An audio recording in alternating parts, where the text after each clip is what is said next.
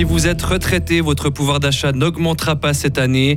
37 milliards de tonnes en 2022. Les émissions mondiales de CO2 liées à l'énergie sont toujours en augmentation. Et puis, c'est une étape cruciale dans la fabrication du fromage. L'agroscope vient de mettre en place un nouveau procédé d'affinage. On vous le fait découvrir en fin de journal. Pour le week-end et pour demain, un temps plutôt ensoleillé avec quelques nuages bas jusqu'à 7 degrés. Voici le journal de Mehdi Piquant. Bonsoir Mehdi. Bonsoir à toutes et à tous.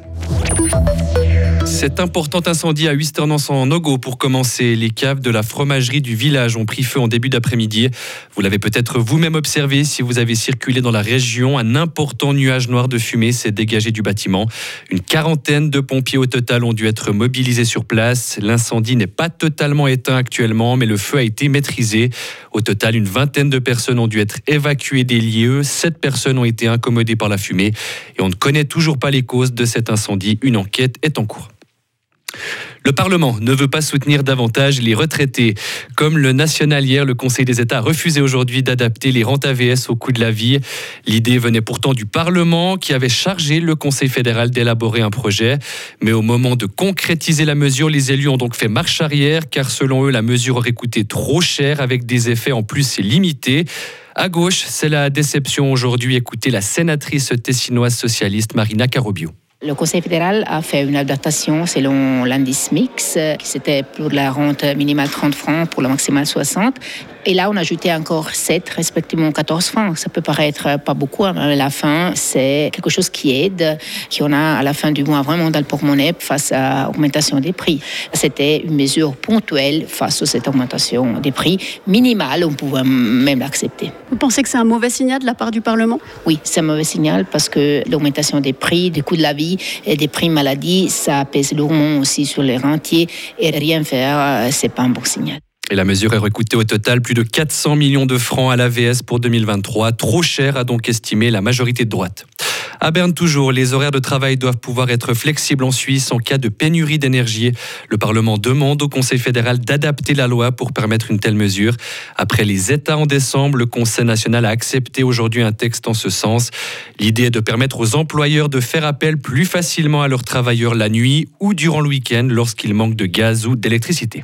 Nouveau record mondial en matière d'émissions de CO2 liées à l'énergie. Elles ont atteint l'an dernier près de 37 milliards de tonnes en augmentation de 0,9%. C'est un rapport publié aujourd'hui par l'Agence internationale de l'énergie qui le montre. Le monde augmente donc encore son empreinte au CO2 malgré l'essor des technologies vertes. Loïc Chorderet. Oui, si on veut voir le verre à moitié plein, voici la seule infime bonne nouvelle. L'essor des panneaux solaires, des éoliennes ou encore des pompes à chaleur a permis d'éviter 550 millions de tonnes de carbone. Mais par rapport aux 37 milliards de tonnes générées l'an passé, vous le voyez, ça ne représente toutefois pas grand-chose. C'est moins de 2%. Mais il faut le souligner, si les renouvelables ne remplacent aucunement le pétrole ou le charbon, aujourd'hui, elles gagnent du terrain, un peu de terrain. L'an passé, elles ont représenté 90% de la croissance de la production électrique. Euh, mais Loïc, on peut aussi voir le verre à moitié vide. Oui, les émissions de CO2 liées à l'énergie, charbon et pétrole compris, continuent d'augmenter. De quoi donc alimenter encore le dérèglement climatique? C'est l'alerte lancée aujourd'hui par l'Agence internationale de l'énergie. À noter aussi qu'il y a des disparités entre les régions du monde. La bonne nouvelle nous vient cette année de l'Union européenne où les émissions de CO2 liées à l'énergie ont diminué, moins 2,5% grâce au déploiement record du renouvelable. Merci beaucoup Loïc. En Asie, sans compter la Chine, les émissions CO2 liées à l'énergie ont augmenté de 4,2% l'an dernier. En Chine, avec sa politique zéro Covid, elles sont restées identiques. Emballer les fromages au lieu de les frotter. C'est un nouveau procédé d'affinage développé par l'Agroscope. Il vient d'obtenir un brevet européen. Il s'agit d'envelopper les fromages à leur sortie du bain de sel dans un tissu biodégradable. Au terme de l'affinage, il faut retirer la toile ensuite. L'Institut agricole de Grangeneuve a participé à ces tests l'an dernier. Gaël Niki, responsable de la fromagerie école de Grangeneuve. Agroscope est arrivé avec euh, toutes les informations, l'étoile, la méthode. Donc, euh, le projet nous a coûté une trentaine d'heures si on compte euh, les quelques séances qu'on a eues avec Agroscope, la mise en place, l'affinage et puis la dégustation à la fin.